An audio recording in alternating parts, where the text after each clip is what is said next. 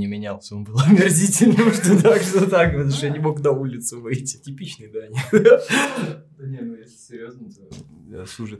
Притом мой мозг творит с этим странную вещь. Я ненавидел те дни. Они были тяжелыми. Это были дни диплома последних месяцев. Это был день, когда ты не видел никого, а я еще жил один. То есть я два месяца почти не разговаривал с живыми людьми вообще. Э, только вот э, с Полиной. Э, и с моими коллегами по диплому. Ну, иногда созванивался. Я же тебе не звонил. Ну, и тогда звонил. Нет, я имею в виду вживую. Я понимаю. Вот. И мой мозг начал представлять это время как светлое. То есть прошел год, и, и я понимаю, ну я себя стараюсь осекать, но мой мозг начинает думать об этом как о чем-то таком. Я такой, вот, прикольно было, там людей на улице не было. В пятерочку идешь, пусто на улице. И вот с какой-то ностальгией я стараюсь это прямо осекать.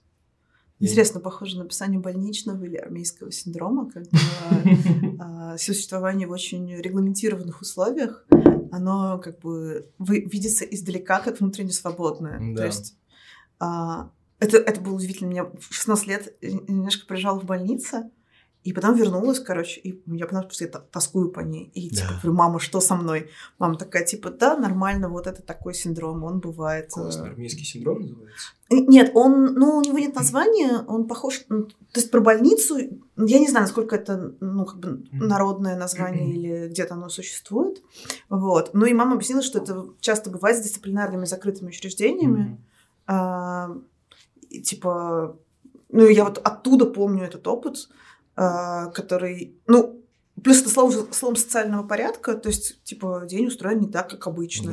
Да. Это довольно, ну, сильно перестраивает мозг, он потом, типа, о, это был другой мир. Вот. Ну и мне, кстати, тоже похожая штука. При том, что я нормально пандемию переживала, но сейчас весна, и я смотрю и думаю, блин, а ведь я, ну, то есть, как бы, так никогда не переживал весну в Москве. Как бы так э, плотно, там, не знаю, узнала все свои растения в дворе. Ну, про армейский синдром я теперь только так буду называть. Очень нравится.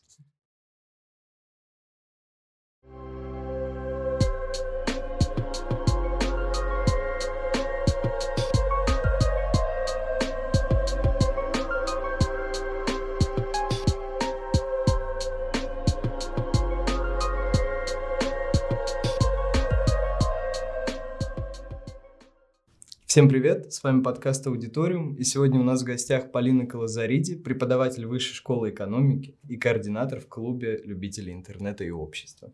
Здравствуйте. Здравствуйте, Полина. Все. Так, привет. Для начала хотелось бы узнать, как ваши дела, над чем, может быть, сейчас работаете? Ну, сейчас конец э, учебного года, поэтому я как-то завершаю свои преподавательские дела. И мы с студентами, коллегами делаем несколько очень интересных э, больших историй. И для меня преподавание это, наверное, тоже часть исследовательской работы. Как многие исследователи, я люблю вместе со студентами что-то делать, потом они иногда дальше продолжают что-то развивать, иногда это становится самоценным. Mm. А, ну вот мы делаем сейчас, э, у меня заканчивается, вернее нет, в середине где-то курс про а, критические исследования данных, где мы смотрим на то, как устроены то, что называется данными, хотя они на самом деле часто не данные, а взятые. Потому что исследователи, а, они как бы не э, принимают их как нечто свалившееся на них, э, как манна небесная, а придумывают способы брать из интернета или еще откуда-то. Ну и как бы любые данные, большие и малые, они, что называется, не богом данные. Дальше мы со студентами изобретаем разные способы того, как можно иначе про них думать. У меня такая большая междисциплинарная группа. Там и программисты, и культурологи, и кого только нет. Вот, я сейчас очень увлечена вот этим. Потом э, я дописала книжку про фрагментарный интернет, и сейчас прохожу, наверное, такие понятные разным авторам истории про ее публикацию, потому что она довольно специфически устроена, такая не совсем научная, и поэтому сложно пока ее куда-то разместить. Вот, то есть мы сделали с коллегами такую исследовательскую книгу по экспедициям, которые мы проводили в разные города России, чтобы увидеть, какой интернет разнообразный. Вот, и что еще? Еще я ставлю спектакль. А, тоже отчасти про интернет. И он связан тоже с ролью интернета как того места, той инстанции, в которой люди говорят о своем сложном опыте. Вот, такие, наверное, три главных сюжета, которыми я занимаюсь в последние полгода где-то. Э, преподавание вот с книжкой и с какой-то такой эксперимент научно-художественный. Я даже не знаю, с чего начать. Да, ну, про спектакль мне тоже. Да, мне вот спектакль... Очень интересно, как это выглядит. Да, как... Э, расскажите подробнее. Если можно. Да, вдруг Ну, с радостью. Нет, я надеюсь, что будет на днях уже анонс. Это фестиваль «Точка доступа» петербургский.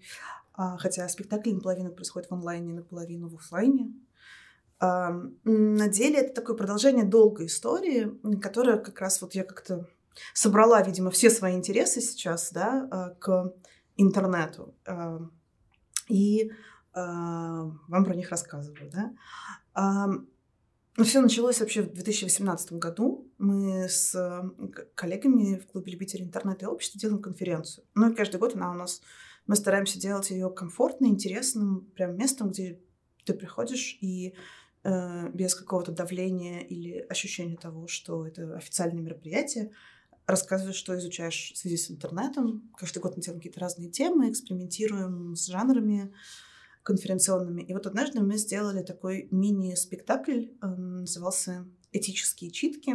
Mm. Мы собрали кучу бигдаты из Твиттера, сделали из нее карточки такие, и люди сидели за столом, как мы с вами сейчас, брали как билеты карточку и читали вслух. А твиты были про боль, скуку, нежность. И это странная штука, ведь твит никто никогда не читает вслух, у нас нет телесного опыта с твитами. А там получился очень чувственный эмоциональный спектакль, местами смешной, местами грустный. Удивительно, что он понравился даже нашим зарубежным коллегам, которые не знали русского, но как бы я просто увидела, как работает такой документальный жанр с интернетом. И все хотела его продолжить.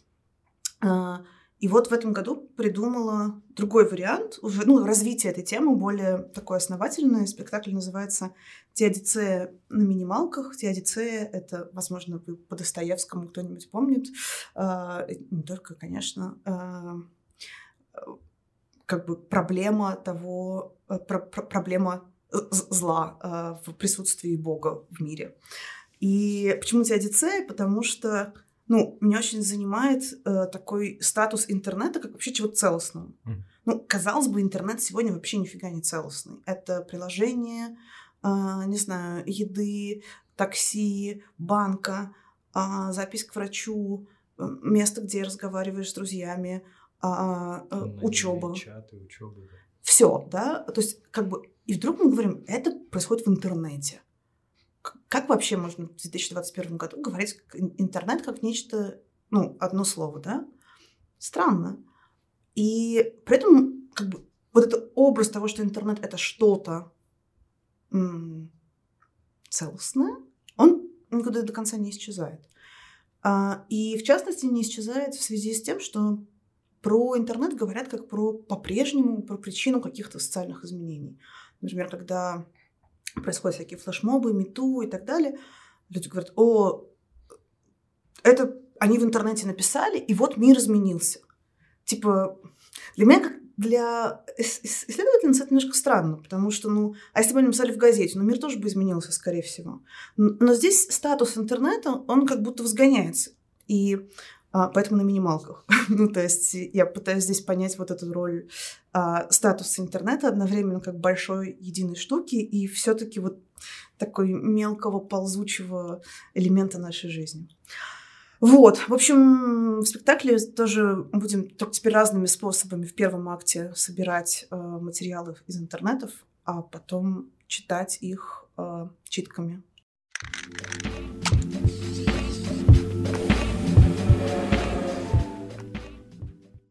Ну, то, что вы сказали про статус интернета, это очень интересно. Мы хотели бы дальше, наверное, об этом поговорить, подробнее раскрыть, потому что у меня несколько соображений тоже таких интересных есть. Вот, но перед этим хотели поговорить про вас как исследователя интернета. Вот. Не про интернет, а именно про способ э, его изучения. Вот э, я, например, историк, начинающий, но уже историк. Вот. И интересно ведь получается, что для меня интернет это всегда метод. То есть я так или иначе изучаю предмет моего исследования, это, допустим, там тексты, рукописи и так далее. И интернет для меня это всего лишь способ получения этих знаний. То есть да, я захожу, да, я захожу в интернет, чтобы найти нужную книжку, чтобы найти нужное изображение, текст и так далее. А вы этот интернет, который для меня способ, как раз э, и изучаете. Это предмет. Да, это и есть предмет вашего исследования. Вот мы про это как раз хотели поговорить. Про то, каково это, когда у тебя такая неосязаемая штука, как интернет в виде предмета. А, все сложно. А мы не ожидали, что будет легко. Ну, смотрите, я бы начала, наверное, тут с двух.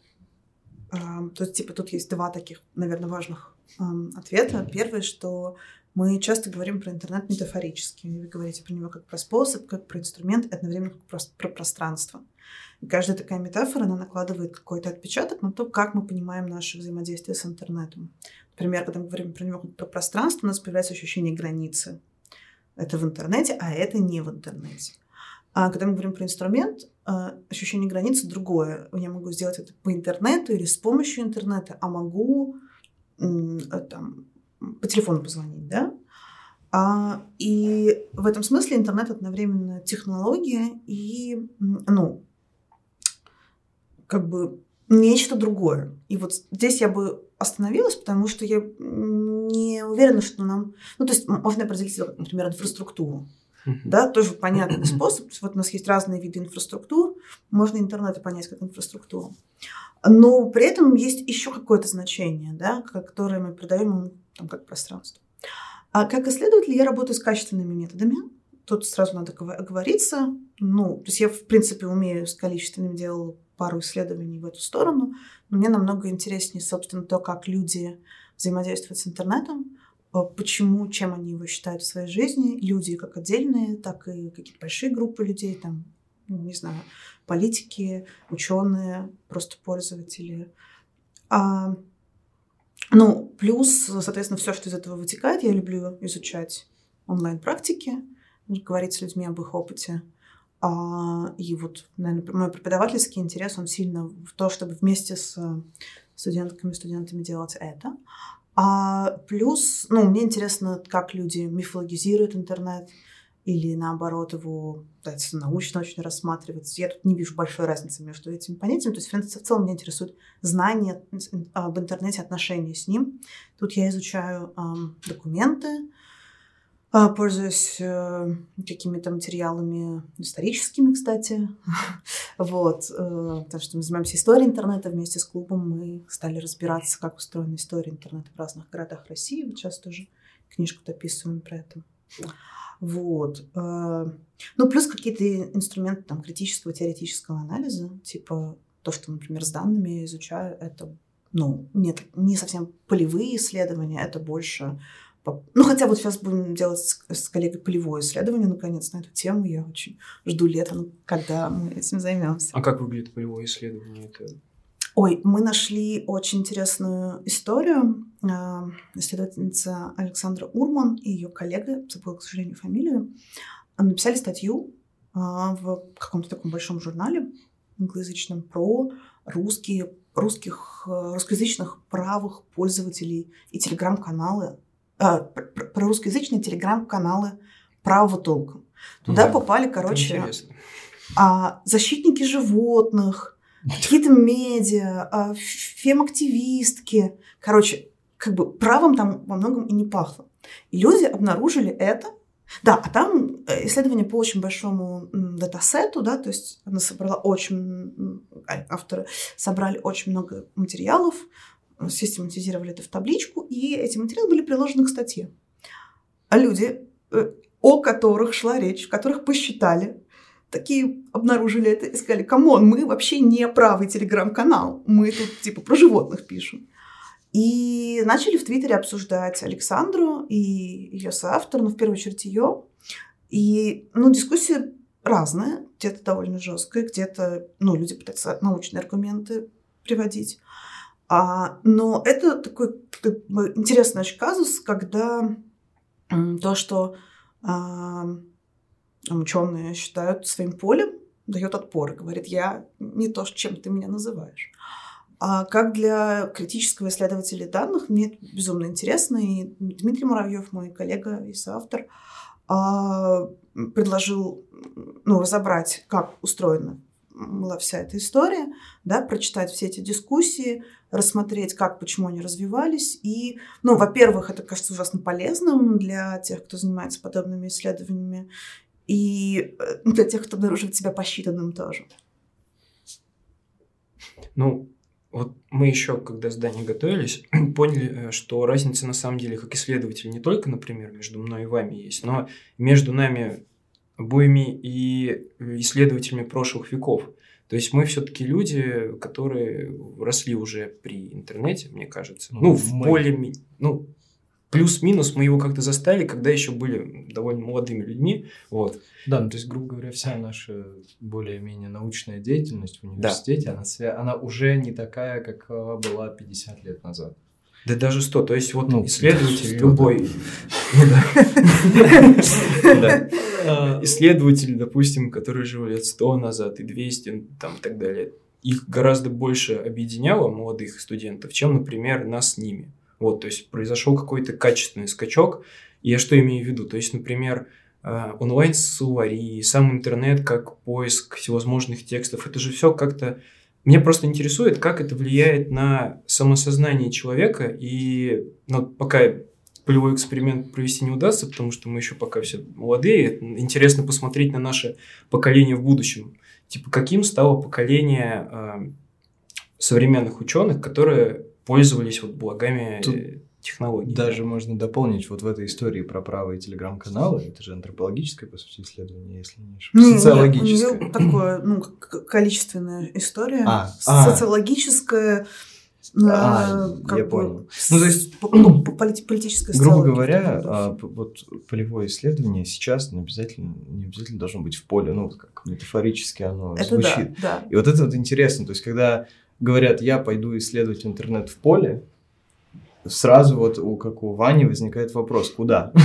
Да, с вы поедете. И, а, ну, вот, например, сто лет назад, вот так вот сидя из комнаты, э, делать какие-то выводы было, наверное, невозможно. Да, тебе массу действий приходилось да. делать, и очень часто какого-то социального толка, куда-то пойти, обязательно приехать, с кем-то поговорить. Достать, Иногда прожить несколько лет, да. чтобы собрать данные. Ну, это, в общем, до сих пор не отменяется. Хорошо не отменяется, но человек, мне кажется, в, этом смысле меняется, он по-другому воспитывается. Когда ты вынужден, например, постоянно с такими действиями соприкасаться, ты как личность становишься какого-то определенного толка. Именно поэтому вопрос нас, наш идет от студентов, потому что когда да. ты учишься, у тебя нет времени жить 7 лет в деревне Якутии, чтобы там изучать их повадки. Ты берешь данные из интернета и делаешь какие-то выводы о них. А, и если ну, ты экстраполировать это от студентов, где понятно, что эта работа вряд ли куда-то пойдет, ты получил за нее оценку, а, то не, измени, не изменятся ли или не меняются ли практики исследований сейчас? То есть как, в чем кардинальные различия? Слушайте, супер интересный вопрос. Сначала немножко с вами поспорю. Ну, все-таки э, я бы здесь не сводила это к такому технодетерминизму, да, то есть идея, mm. что технологии влияют напрямую, типа был вместо, стал вместо печатной машинки ноутбук и все. Ну, как бы э, первый контртезис здесь, по крайней мере, в том, что если бы социальные условия не были такими, чтобы а, в том числе интернет и связанные с ним там вокруг ходящие технологии смогли стать частью нашей повседневности, ну, не стали бы.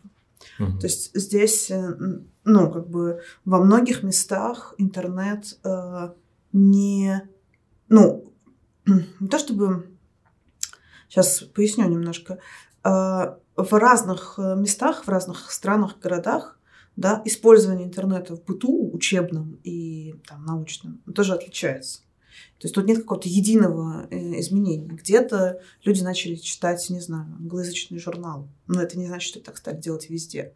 Если вы поедете, не знаю, в страны... То есть есть страны довольно сильно центрированы на своих языках. И это не только Россия, например, хотя в России тоже довольно э, там, такая интересная ситуация. Я не знаю очень подробно, есть исследователи, которые занимаются этим следует науку образования. Но, допустим, испаноязычные страны, да, португалоязычные, у них как бы свои э, большие истории на, на своих языках, да. В этом смысле интернет не сделал, например, там, науку более глобальной. А при этом, конечно, вы правы в том, что ну, практики-то изменились, да, и, конечно, э, они продолжают меняться. Более того, тут, тут нет точки а, наши предки, мы сегодняшние. Это некоторые ну, такие разнонаправленные изменения. Я даже не уверена, что я могу их вот так показать, например. Они как-то вообще вот, вот переплетены очень сильно, потому mm. что а, тут смешиваются какие-то локальные практики того, как вообще была устроена студенческая жизнь, как она может или не может переустраиваться с помощью интернета. А, но, ну, как бы я бы искала ответ на ваш вопрос, ваши вопросы, наверное, во-первых, в а, то есть вообще здесь удивительным образом, мне кажется, интереснее подумать про, про то, за счет чего вообще что-то поддерживается. То есть вот при этом лавинообразном, как кажется, там потоки всего нового, новые средства производства, а, ну, удивительным образом очень много вещей умудряется не просто удерживаться, но еще и сохранять преемственность. А, и интернет же удивительным образом в этом помогает. То Например? Есть, а, ну, во-первых, все-таки уже ну, там, со второй половины 20 века э, довольно стабильная структура ну, если говорить про университеты, да, студенты пишут там курсовые работы, дипломные работы и так далее в довольно консервативном виде. Mm. А, то есть это во многих университетах, ну, по-прежнему... Окей, это уже не бумажные тексты, хотя я допускаю, что где-то они Да, такие. во многих университетах да. до сих пор сшиваются дипломы. Вот. Почему Буквально год назад этим занимался.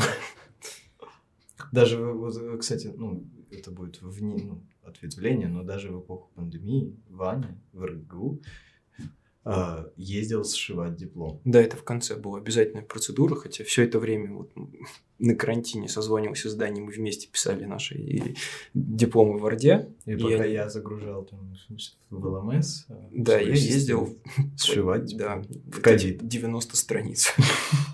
Это странно. Слушайте, ну а вообще сам факт, то есть вот, э, окей, э, 95-й год, сколько-то текстов примерно этого периода о том, что, типа, ребят, у нас теперь есть интернет, можно наконец-то перестать писать типа законченный текст, потому что, ну, научный, потому что очевидно, что его можно дописывать.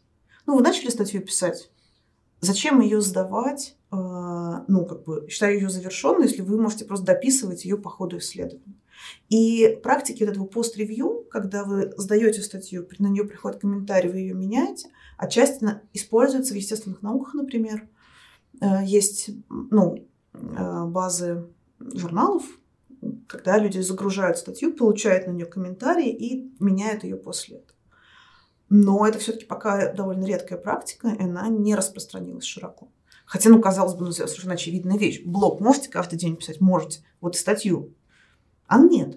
И здесь, э, мне кажется, всегда разговор про какую-то, ну, такую диалектику, что ли, да, а, про изменения, а, их устаканивание и а, выработку норм, дальше как бы выработку сопротивления, ну и так далее и далее. То есть все-таки я привела к чему-то более линейному, но, возможно, это не точно.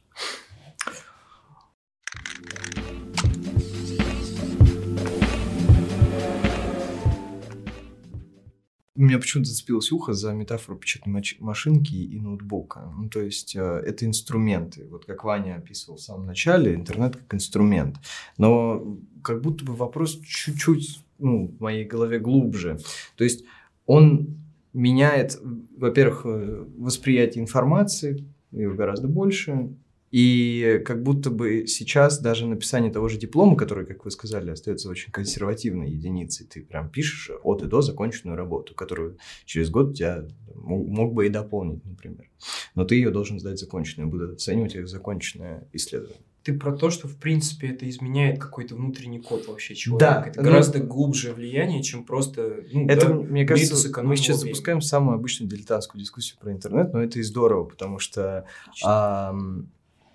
Я думаю, этот вопрос тревожит большинство людей извне, которые не понимают, что происходит. Им, нам, я часто встречаю мнение, что все, люди уже другие, мы усваиваем информацию по-другому, мы ее по-другому воспроизводим, и даже э, диплом, который как бы законченная единица, уже совсем не то же самое, что в 95-м году. Но это вот страхи людей старшего поколения, Да. которые не понимают, в чем здесь угроза, но их вот внутренне что-то беспокоит, когда они видят, что ты не читаешь книжку в печатном виде, вот внук, например, да, а ты ее читаешь в электронном. Она видит, что это Даже книга. Более того, ты не то, чтобы не читаешь книжку, ты ее в, целом не читаешь, ты читаешь выжимку из книжки, краткую, которую написали за тебя, ты эту информацию обрабатываешь. Не, ну это да, но я имею в виду про то, что ты говоришь, что у людей есть потенциальный страх перед интернетом в принципе. То есть даже если в этом интернете их знакомые, да, я просто на примере, мне кажется, довольно понятным, старшее поколение, младшее, там, бабушки и внуки.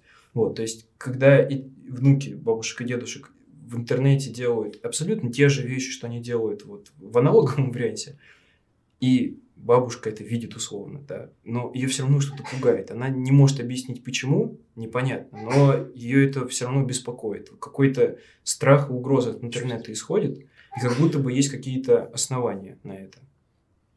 Вот, А есть ли они? да.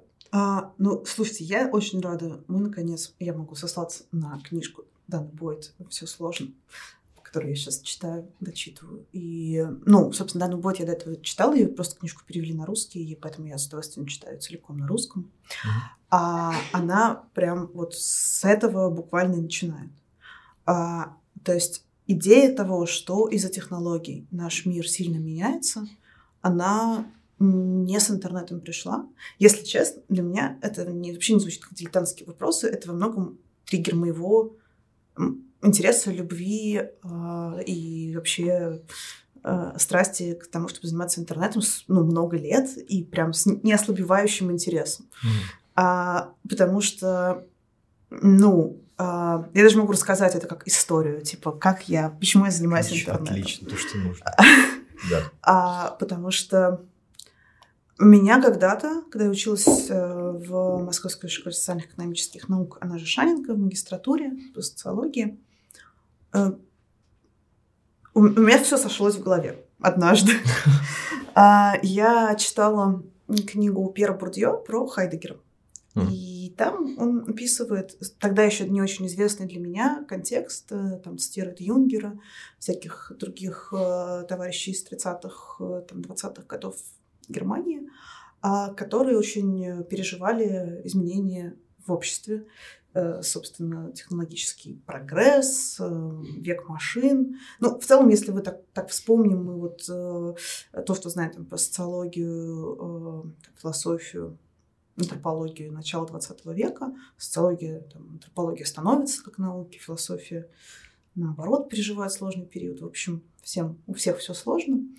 А, и во многом, в том числе, потому что, кажется, необратимо меняется общество, да, люди перестают жить общинными поселками, большие города, а, машины, ничего не понятно.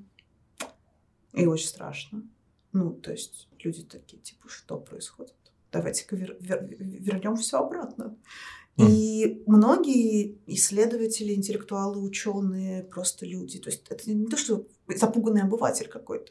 Люди переживают этот, это крах, это, это то ли новые надежды, то ли новые ужасы. Ну и, в общем, 20 век показывает, что все вместе, да, по крайней мере. А я э, читала это и думаю, господи, так это же меня угораздило примерно в такое же время жить. Только сейчас э, те изменения, которые обсуждаются, они не на уровне вот таких больших штук, типа поездов, да, ну, действительно, там, э, там конец 19 века, это когда изменилось вообще представление того, что такое близко-далеко, да, из Мгм. поездов, дальше из машины, самолет. А, а на микроуровне э, у нас меняется очень много, мы не успеваем. И с одной стороны, это удивительно, что так быстро происходит э, восстановление привычек. Просто фантастически быстро. Ну, в чем-то на уровне мелочей даже старшее поколение, даже самые старшие поколения с удовольствием осваивают WhatsApp, отправляют фотографии а, и так далее. И в целом э, это не вызывает больших социальных протестов, как, например, вызывала газификация. Когда mm. на улицах Москвы поставили газовые фонари, люди их разрушали, потому что огонь снизу, это же откуда он снизу идет к нам? Вполне понятно. Вот, да, вот. никаких вопросов. Из ада вестимо. И, соответственно, там люди устраивали какие-то протесты. Сегодня мы таких протестов по поводу интернета не видим. Даже ну, наоборот. точка 5G, в принципе, тоже. Ну да, там как бы есть. Те же фонари. Да, но все-таки их меньше уничтожают и нужны большие поводы. Но, э, конечно, сопротивление технологиям есть. И тут это, это важно, оно есть, оно, оно будет, это закономерно, оно, оно ну, не похоже на то, что было раньше. Короче говоря, когда я поняла, ну, в какое интересное время меня угораздило жить тут, я полюбила интернет именно как вот этот символ а, перемен во многом, да, потому что а, то, что во всем виноват интернет, это же, ну, тут не делаешься словами о том, что, ну, люди ленивые технодетерминисты, поэтому им проще объяснить всю технологию. Нет. А ведь, ну, действительно изменения происходят, а понять их с помощью тех инструментов интеллектуальных, которые есть, в том числе там у э, ученых в университетах и так далее, очень сложно. И мне кажется, что здесь тот момент, когда вообще язык науки и исследований должен меняться. Там, как он изменился, собственно, в начале 20 века. А, и, и я здесь очень э, ну, сторонница той мысли, что идея того, что нам придут эксперты и расскажут, как интернет повлиял на мозг, она э, ну, поддерживает такие старые иерархии, иерархии знания, из которых мы на деле сегодня ничего толком до конца не узнаем, потому что они пытаются по-прежнему говорить об интернете как о чем-то едином, а он уже расползся. И нам нужно одновременно удерживать это, типа, что интернет это одна штука и связанные с ним технологии. И при этом вот ну, язык уже подводит, да, и при этом это много вещей. Mm-hmm. То есть тут как бы нужна такая не ньютоновская физика для социальных наук. И поэтому мне кажется, что чтобы ответить вполне на эти вопросы, э, нам нужно заниматься микроисследованиями, э, но всем понемножку. Да? А, и это такой навык, как быть пользователем интернета, в том числе быть немножко исследователем интернета. Потому что с этим навыком можно здорово поговорить там, с бабушкой или наоборот с сестрой и подростком о том, а, насколько там практики а, посылания веселых стикеров в Телеграме, в WhatsApp бабушкой отличается от масок в Инстаграме или там ТикТока у правнучки. То есть вот способ, как бы интернет тем, что он создает эти точки удивления – он же одновременно создает нам исследовательские вопросы, которые мы можем, э, как просто пользователи, на микроуровне решать. И мне кажется, это, ну, это здорово, как э, совершенно другой ход для того, что вообще такое исследование. Возвращаясь к вашему первому вопросу, типа, чем занимается исследователь интернета.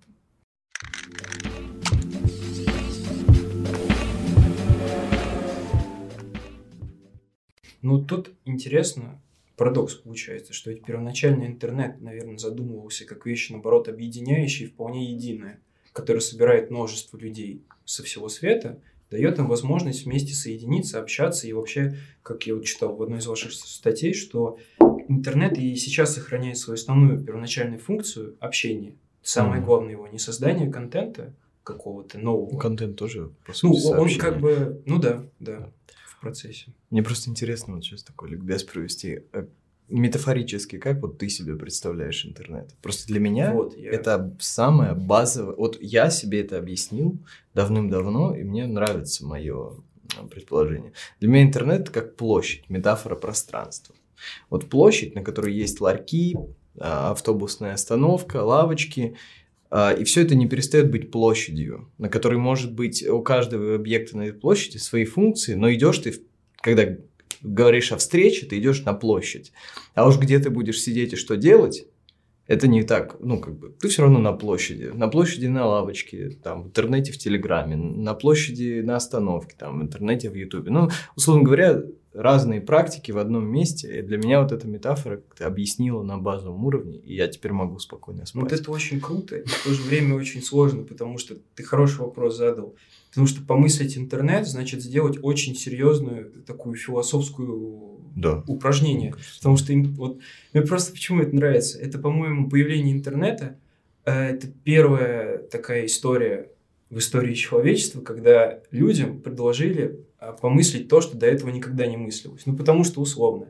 Интернет это такое некое пространство кажется, без тобой Я- можно я поспорить. сейчас объясню Да. про свою мысль, оно беспредметное. Да, есть такие порталы, там, я не знаю, компьютер стоит, телефон, есть какие-то порталы, но дальше что-то происходит вот в каком-то бестелесном, беспредметном пространстве, непонятно где, вот как мы начали с этого. В интернете написали, ну, хорошо, ладно, я могу представить, что человек на компьютере что-то написал, а дальше куда, как это оказалось где-то там, почему люди узнали, а что там появляется. При Вот. этом И я подумал, сейчас я просто до конца доведу. Мне просто показалось интересно, что ведь раньше никогда людям не предлагали что-то подобное представить. Мне могут возразить и сказать, ну как же, рад, э, рад, а, рай и ад. Вполне себе такие же пространства. Но человек всегда же представлял и рай, и ад, и чистилище, и что угодно, как что-то на, населенное какими-то предметами и объектами, да, то есть рай, ну, да, может быть, я довольно странные вещи говорю, но я это так себе представляю, то есть рай, например, в представлении людей средневековья и даже сейчас, это вполне что-то вот такое конкретное с Богом, э, с бородой и в длинном таком белом одеянии, с ангелами, с адом тоже все понятно. А интернет нет, там нет никаких объектов, там ничего нет. Это просто абсолютная пустота. И всем людям сейчас приходится от млада до велика об этом задуматься. Так что же это такое? И никогда человек об этом и не думал. Вот. Примерно это я хотел Как сказать. интересно с Это, вами. да, я абсолютно в восторге. А, При этом, мне кажется, важно проговорить, что интернет технически можно, можно ну, объяснить технически. То есть ты говоришь, вот человек что-то написал, а дальше что? Вот и сидел бы с, с нами не Полина, а какой-нибудь человек, который занимается развертыванием там, сетей, серверами, он бы тебе легко объяснил, что там он приходит на дистрибутив, там, ну, это сейчас ошибка, вот, и дальше э, там сообщение передается по каналам каким-нибудь, и все, и было бы тебе объяснение. Ну да, то есть есть провода, которые связывают и так далее. Технически можно. Но тут проблема, как бы можно здорово все объяснить технически, и это нужно делать, имеет смысл, эм, но это не ответит на вопрос, как, э, как, бы, как в интернете появляется то, что там появляется, потому что это делают люди. То Да, есть, чтобы понять интернет, нам ма- мало понять. То есть, стоит понимать техническое. Я здесь как бы не а, призываю отказаться от, от этого знания, но и техническое тоже социальное. Вот в чем штука. Это появляется техническое, потому что люди так делают. В этом смысле интернет довольно уникален в смысле своей полной искусственности. А, интернет не, не растет на дереве. Хотя мы его уже воспринимаем часто и как пользователи, как исследователи, как кто угодно, как природу. То есть вот эта вот э, производственная часть, она для нас техническая, в смысле волшебная. То есть э, у нее есть устройство. Как, бы, как будто у этого устройства нет а, ну, там, организации, знаете, там, люди сидят решения принимать. Вот сегодня мы решили, что у нас такая лента будет в Фейсбуке или там э, в Твиттере или там в ТикТоке, и такие пользовательские соглашения. От этих решений э, меняется то, что вы называете техническим устройством, и но это даже и, и это до конца не объясняет того, что приходят люди, начинают творить какую-то хтонь невероятную, которая им очень нравится. И платформа, например, меняет свое предназначение, или там как произошло с ТикТоком, который задумывался как образовательная платформа, а потом Что-то пошло не так. что-то пошло в другую сторону, хотя сейчас снова Там есть А, образовательный. там есть образовательный контент, и активистский, какой угодно. Ну, Как бы, Да. в конце концов, после ис- истории про то, как люди в Тиндере на митинге друг друга Да. призывали, вот, э, э, мне кажется, мы с вами на парах про это говорили как Более раз. того, это очень напоминает мне часть моего диплома про платформы, концепцию платформ, которые вот как их используют, неважно. У тебя есть набор инструментов на платформе, а уж ТикТок вполне может использоваться и для образовательного, и для мемов.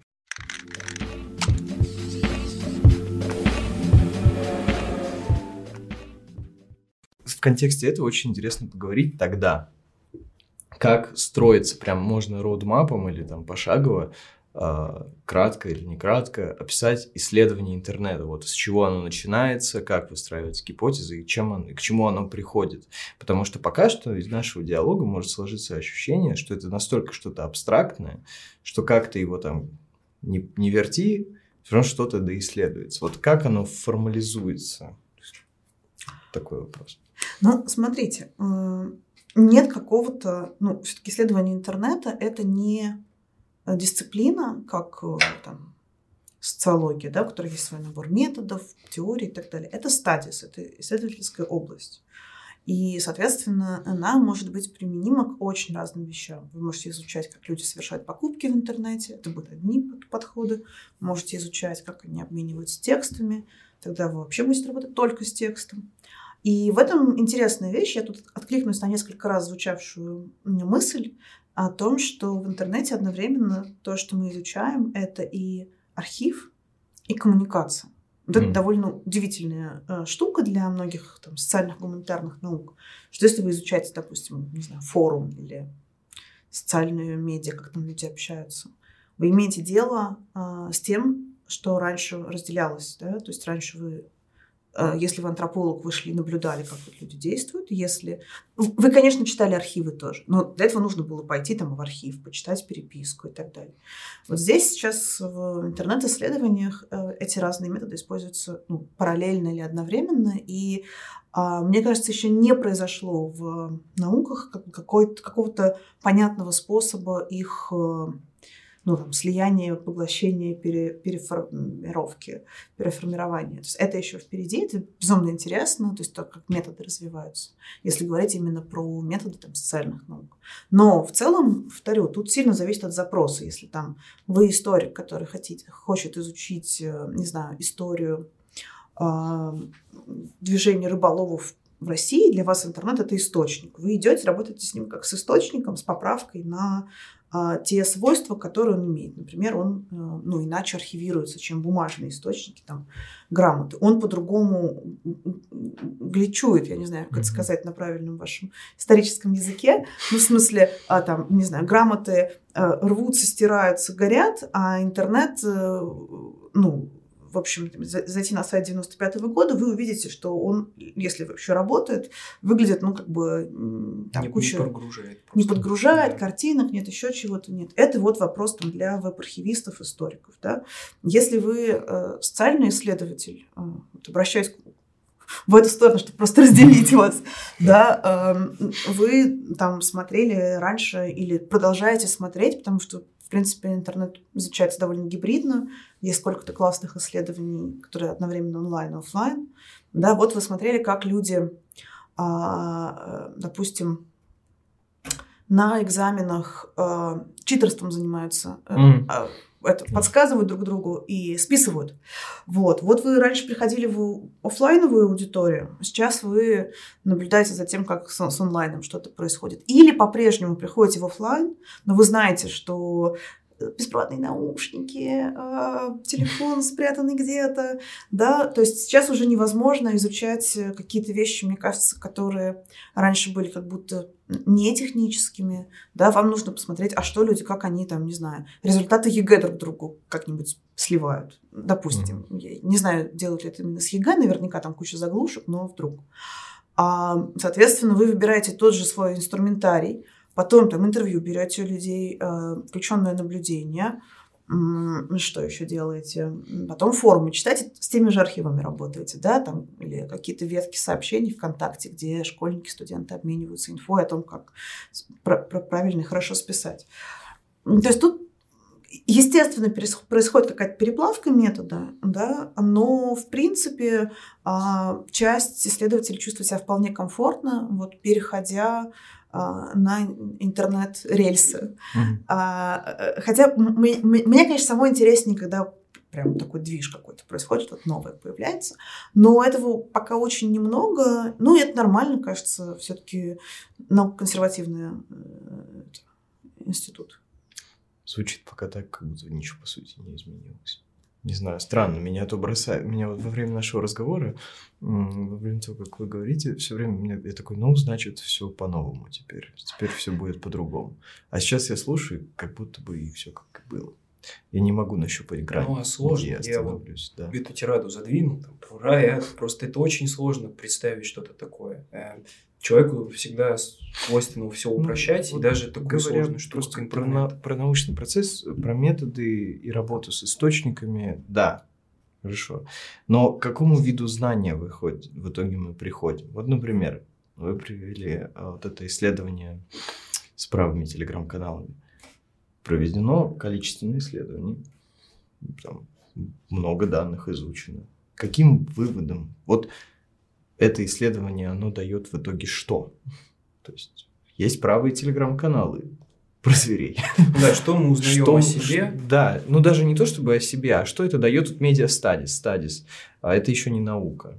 Она ну, я имею в виду. Да, давайте это... со стадис разберемся, что такое Да, стадис. просто у нас был до этого Николай, который преподает в МГУ, и он тоже как бы медиаисследователь, и мы с ним пытались сформулировать название на русском медиа стадис. Но так, кажется, и не разобрались, что это есть, такое. Что это такое?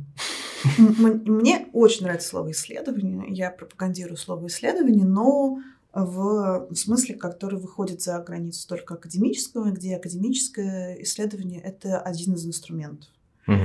Вот. Но тут надо иметь в виду, что я такой э, как бы играю одна, такой конформный анархист по отношению к этим институциям. То есть я не считаю, что нам нужно немедленно устраивать какую-то, не знаю, научную революцию или что-то в таком духе.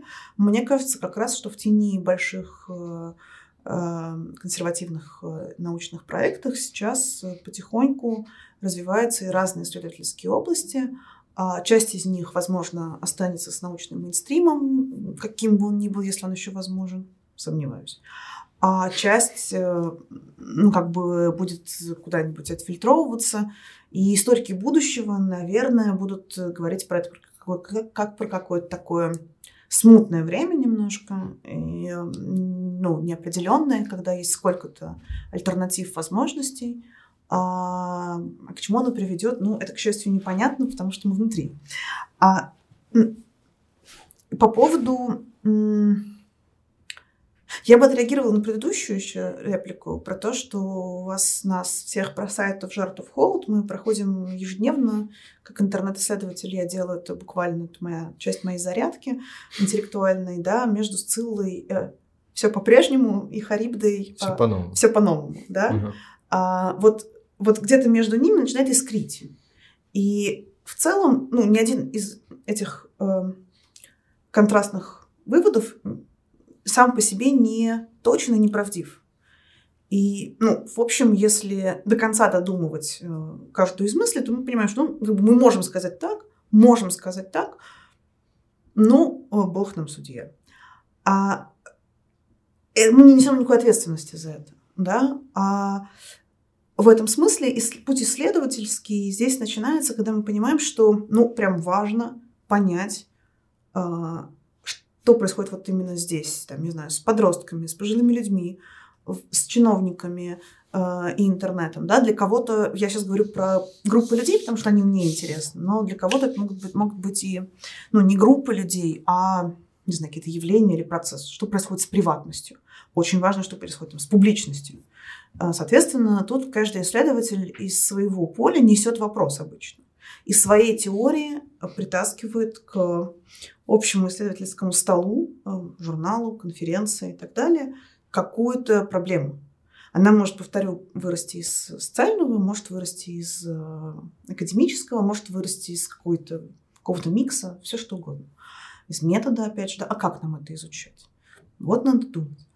Соответственно, ну, дальше часть институций вполне консервативна, те же журналы, да, там как бы о чем исследование правых телеграм-каналов, о том же, о чем исследование правых активистов, правых, э, не знаю, в офлайне, протестов левых или, не знаю, центристов, изучения политических партий. Ну, у, у политических наук есть какой-то спектр вопросов, которых их интересует. Как люди объединяются, в какой момент они становятся, а, собственно, политически активными, что это значит в конкретный момент времени – а это значит, нужно теоретически разбираться, да, что значит политика вот здесь и сейчас. Это нужно смотреть на то, что они делают. Вот идти в поле, которое у нас в интернете.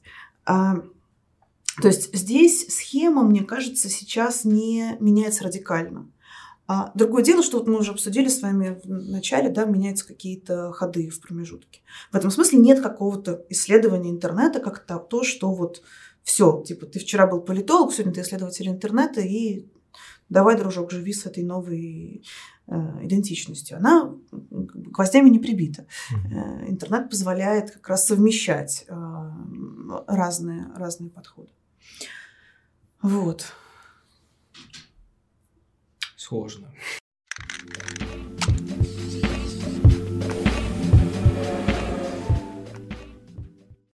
Не, мне просто кажется, мы об этом уже и проговорили на самом деле, потому что интернет ведь продолжение, получается, самих себя. Я вот сейчас подумал, что интернет это же, ну, мы и есть, то есть это, ну, как-то... У тебя очень классная аналогия сегодня, метафоры. Нет, ну, Рай, ну, просто... Ад, мы. Эм, вот мы говорили, например, была такая интересная метафора, интернет как новой природы.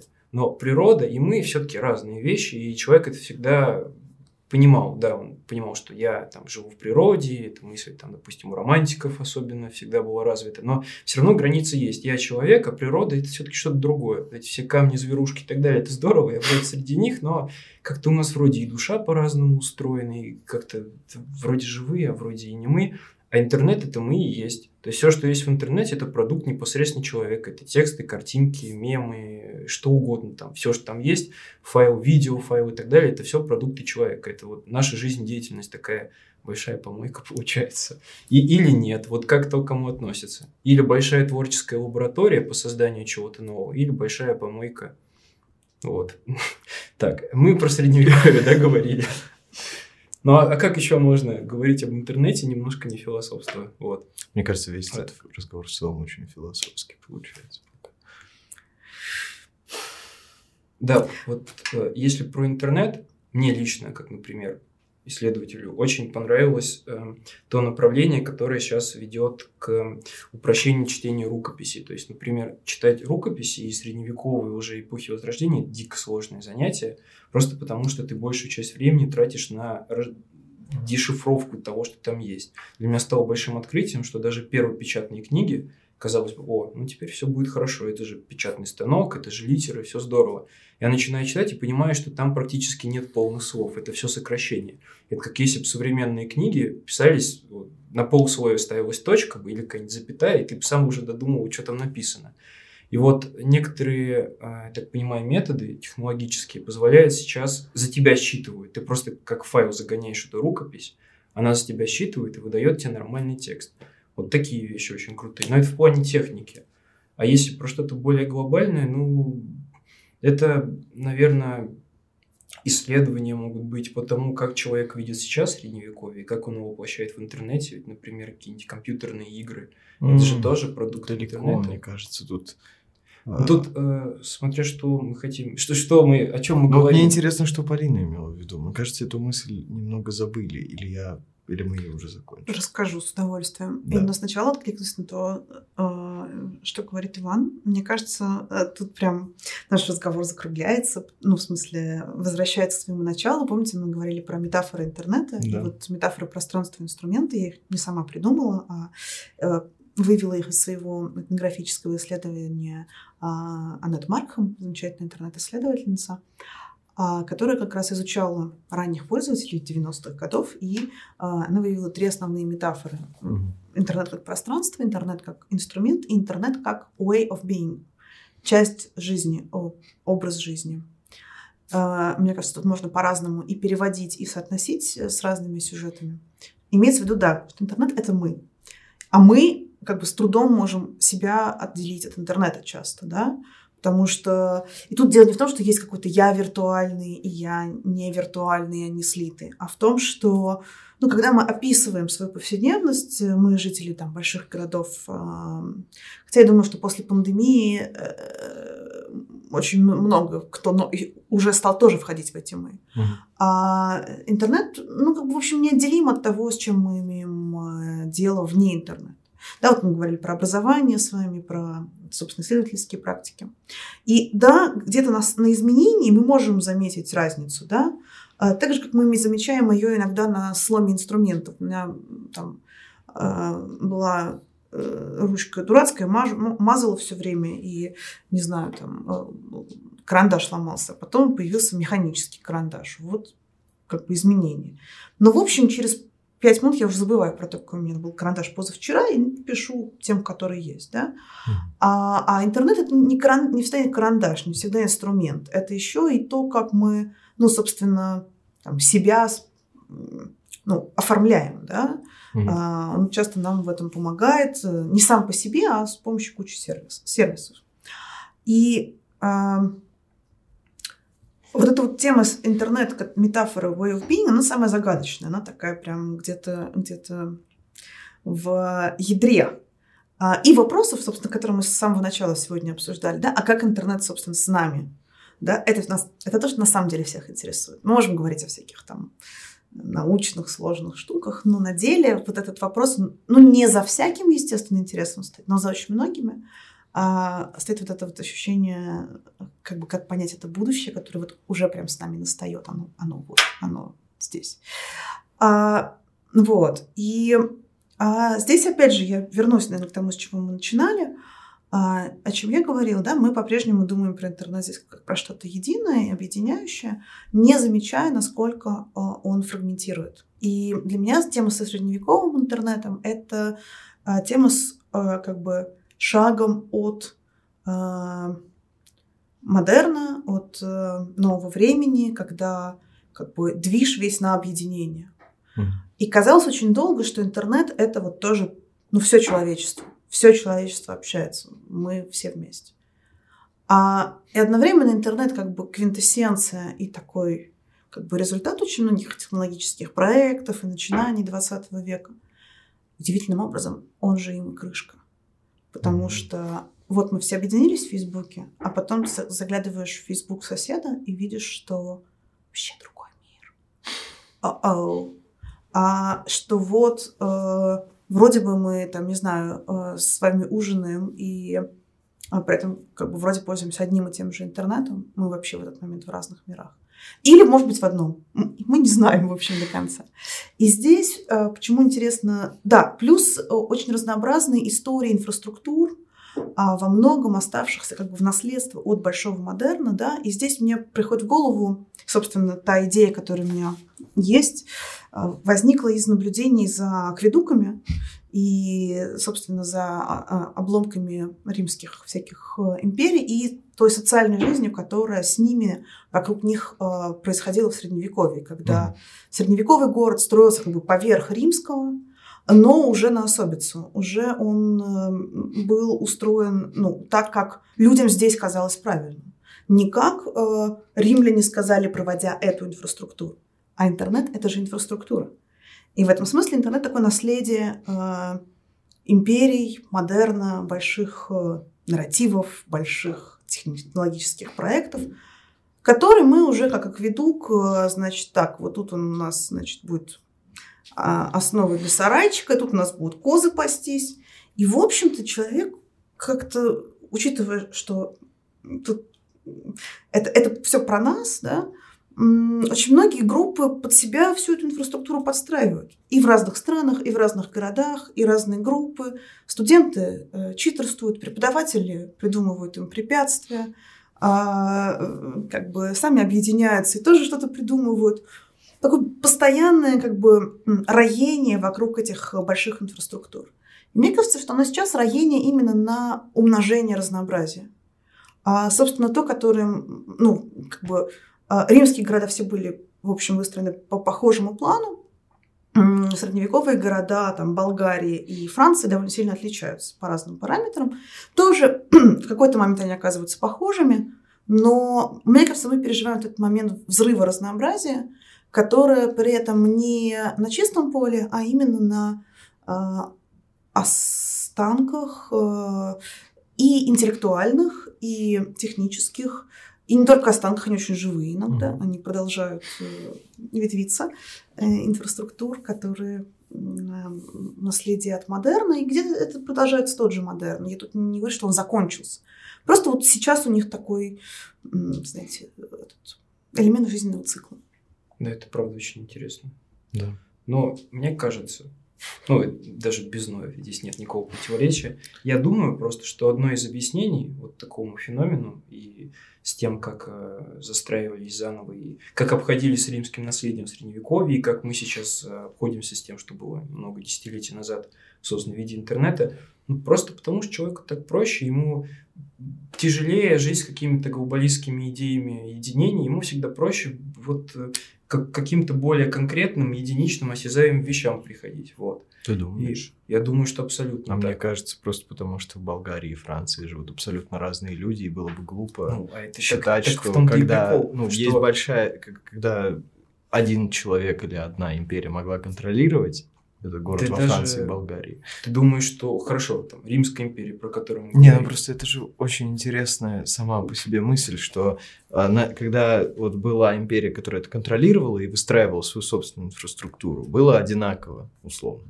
Да, то есть был какой-то план города. А когда эта империя пала, и люди получили власть над этим пространством, они выстроили абсолютно разные вещи. Потому что людям так проще жить. Мне кажется, просто люди разные, глупо было бы Ну, людям так, про... люди так проще, потому что они разные. Это Ну, одна, может это быть, ладно. два, два факта, которые в одной цепи находятся. Мне так кажется Мне просто. Мне даже кажется, что тут Нет в- вы- у вас противоречий. нет противоречия глубинного. То есть, ну, люди в, в чем-то во Франции и в Болгарии разные, а в чем-то Да, похожие, похоже, да? да. И в Тем, что они люди. Всех людей связывают тем, что они люди, но они ну, разные. понятие человека тоже меняется по ходу дела, да, то есть Ну тут да. же мы видим, что и понятие человека может меняться, и тут как бы, какие-то подходы схватывают это изменение, какие-то подходы схватывают, ну, стабильность, какие-то исторические движи а, а, о том, чтобы объединяться, но а, одновременно с этим, ну, с Латура есть замечательная статья а, «Нового времени не было», «We have never been modern», а, э, да, о том, что на деле вот, да, огромные проекты нового времени, э, поезда, интеллектуальные проекты, не знаю, книги, газеты и так далее, но какие-то простые бытовые вещи никогда им не подчинялись до конца. Они всегда оставались а, хаотичными. Другое дело, что для них, казалось бы, не было инфраструктуры, да? Мы говорили, что инфраструктура это вот что-то большое там. А сейчас как будто у нас появилась и инфраструктура, которую мы видим там в повседневности. Ну, посмотрите даже там на то, как историки стали подходить к тому, как, как бы, что составляет, собственно, движение истории. А, И у нас появился язык для этого описания, интеллектуальный и бытовой, мы его продолжаем изобретать. И как-то вот все сходится к тому, чтобы начать все больше это разнообразие различать. Когда мы его различаем, когда мы его изучаем, мы уже не можем, и вот здесь мы глобально мы не можем раззнать, да, мы не можем развидеть того, что, черт возьми, это разнообразие, оказывается, было, и мы его даже наследуем, оно не с неб свалилось, оно... То есть, чтобы осознать себя там болгарами или французами, нам же нужно увидеть это где-то в прошлом. Да. И тут интернет опять нам с архивами помогает со всем таким. Опять же, интернет сам по себе здесь, ну, как будто ничего не делает. Но он удачно сподручен и приходит к месту там, где э, вот эти все процессы размежевания происходят. И до недавнего времени это был какой-то такой параллельный движ. Как бы, а параллельно создавался один большой Facebook на двух миллиардов человек. Да? А, а сейчас, в общем, м, больших объединяющих проектов в чем-то меньше. Мгм. Да, мы не можем назвать после Фейсбука ни, один, такого- ни одного такого проекта. А, ТикТок типа молодежная сеть, Ну да. Ютуб, э, ну Ютуб тоже был раньше, да, а, и э, ну как бы одновременно с этим вот этот движ про а, объединение всех, он никуда не уходит. А Оскола как ведука, он так и стоит. Мы отсюда и происходит вот это вот один интернет, да, А, как бы все это многообразие его удивительным образом. И вот это для меня абсолютно загадочно. Не топит. Да? То есть, а, как бы мы ни, ни говорили, вот все фрагментация средневековья, а, что-то остается общим, и вот поэтому это хочется изучать, да, потому что кажется, что здесь, здесь что-то зарыто, здесь что-то неясно, а, здесь какой-то нерв искрит, и а, ну, надо, надо смотреть туда и пытаться разбираться, чувствовать, понимать.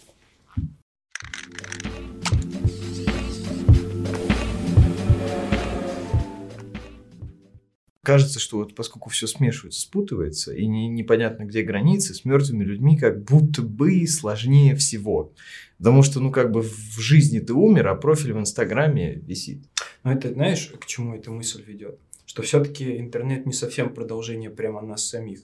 Вот, я просто тут еще вспомнил Что наш с тобой разговор про то, что в интернете мы все-таки другие. Это как будто новое а, под- место для того, чтобы стать кем-то еще. А ты уверен, что в интернете ты другой, а не в жизни Вот, уже? это вопрос. Но мне кажется, что многие пытаются как-то по-новому себя так позиционировать, и это действительно дает много возможностей выстроить свою какую-то идентичность заново. Мне кажется, твоя Там. же идентичность может быть в сети, а не в жизни. В жизни ты можешь, и не- ну, ты можешь воспринимать свою идентичность как профиль, если ты, например, профессиональный блогер, который, собственно, и есть, как бы, видит тебя люди как ленту, как Не, твой профиль если в про Инстаграме. не- То в людей ты интереса особого сам себе, наверное, даже Я про людей, которые себя не так прям ассоциируют с интернетом, которые просто там есть.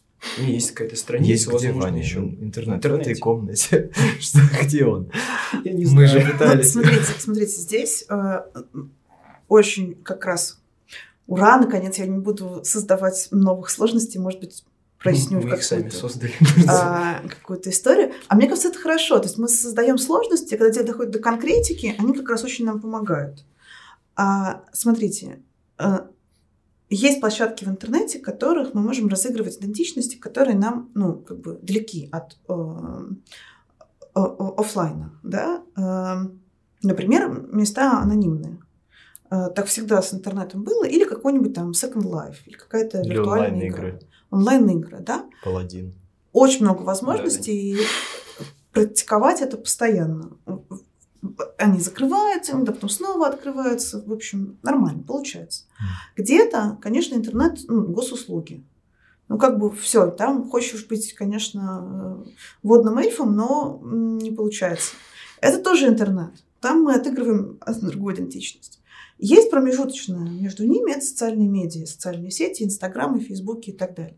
На них уже, как бы там уже люди проявляют э, свою социальную изобретательность так же, как в жизни. А, иногда мы ходим на вечеринку э, домой и на работу в одной и той же одежде. Да, а, вот я пришла к вам в толстовке. В общем, я дома в ней ходила, если честно.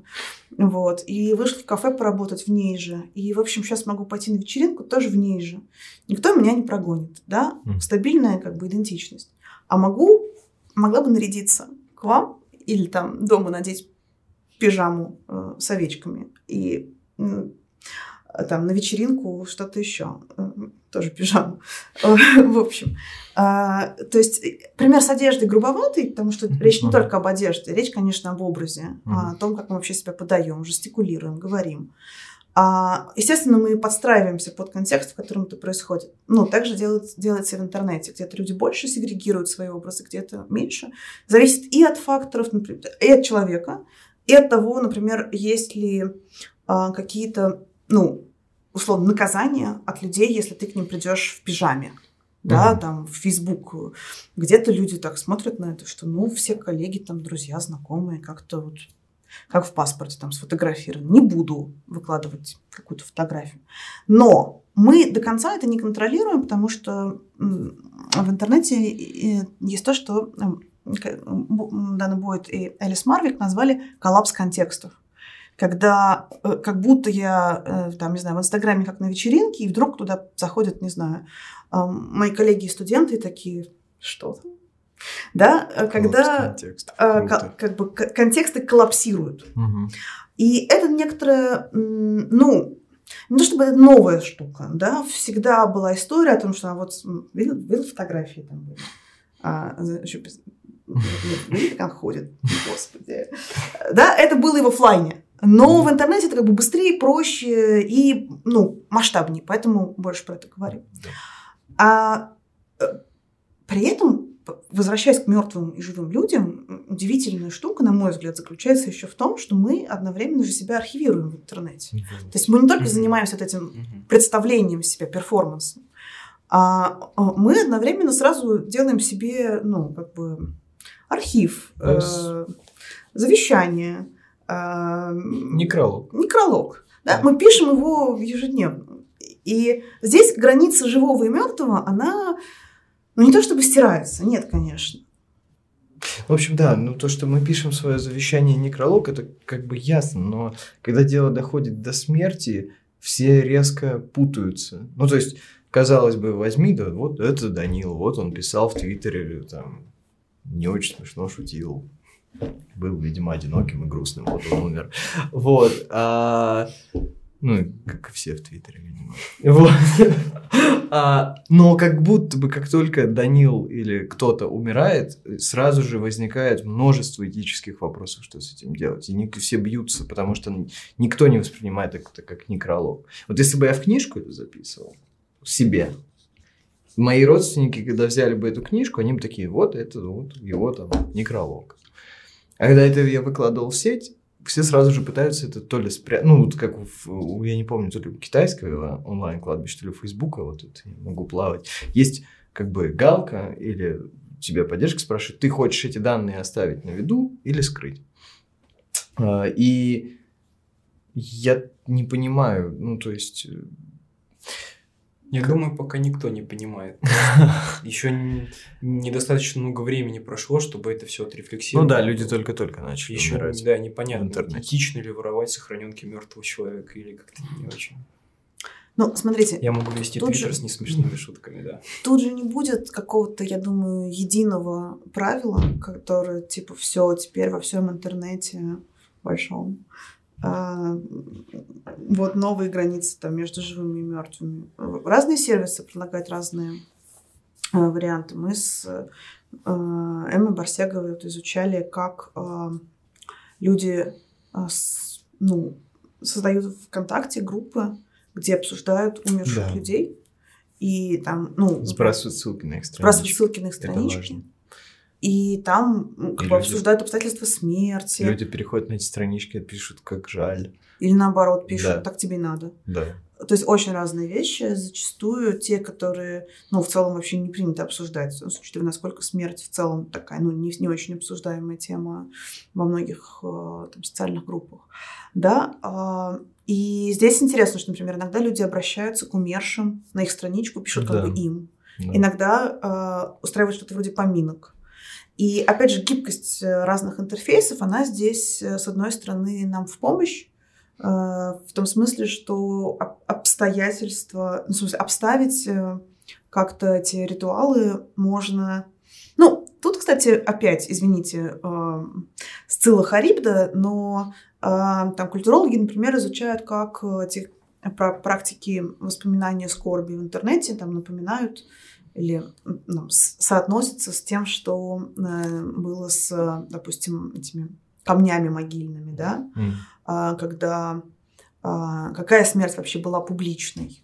А, там, когда, например, могильные камни э, во многих культурах это списки у умерших, да, с их э, именами, э, не всегда с датами рождения, там по-разному. Но, в общем, это память рода. А дальше происходит, ну, часто трансформации на уровне, например, отношений власти, когда э, там памяти рода оказывается меньше, а больше как бы память царей, да, пирамиды и вот это все. А потом мы, у нас есть... И тут я даже не, не стала бы их хронологически перечислять, потому что, опять же, в разных культурах это не одинаково. Есть в культурах, в которых не было никогда камней, э, где были там песни, например. Да? И это очень разные способы включать мертвых в свою социальную жизнь. Но здесь, мне кажется, важно нам, ну, как бы, пока мы живые разговариваем здесь, или э, кто-нибудь нас слушает, э, ну, просто иметь в виду простую штуку совершенно, что а, мы, ну, мир никогда не состоит то, только из живых людей. Мы постоянно общаемся с мертвыми, просто mm. постоянно. Книги, фильмы, фотографии людей, которых нет, они нас окружают, просто мы не привыкли еще. И вот здесь я согласна, что, ну, это как будто еще немножко странное. А, представляешь, что, ну, как бы в социальных медиа также. Но как бы, когда мы видим книгу умершего автора, у нас же не возникает никаких особых сомнений, что с ней делать. Ну, как бы книга. А, э, ну, с книгами, мне кажется, и не возникало, потому что, ну, да. ну там из-за особенностей истории книгопечатания. Но со многими вещами и там с вещами близких, например, умерших, да, это возникает, конечно. Это типа, а что с этим делать? ну, как бы, в общем, в, там, и в отдельных семьях, и в отдельных э, местах какие-то ритуалы для того, чтобы соотнестись с этим возникать. Также ритуалами обрастают и онлайновые взаимодействия, а, но здесь вот эта зыбкость границы того, что наша социальная жизнь постоянно состоит и из живых, и из мертвых, они прям совсем такие, ну, это прям совсем видно, да, когда mm. смотришь там в Фейсбуке, ну, да. ну, типа вот, а человека нет, а страничка есть, как-то она живет. А может, не живет. Ты этого добивался, да, вот такой концовки.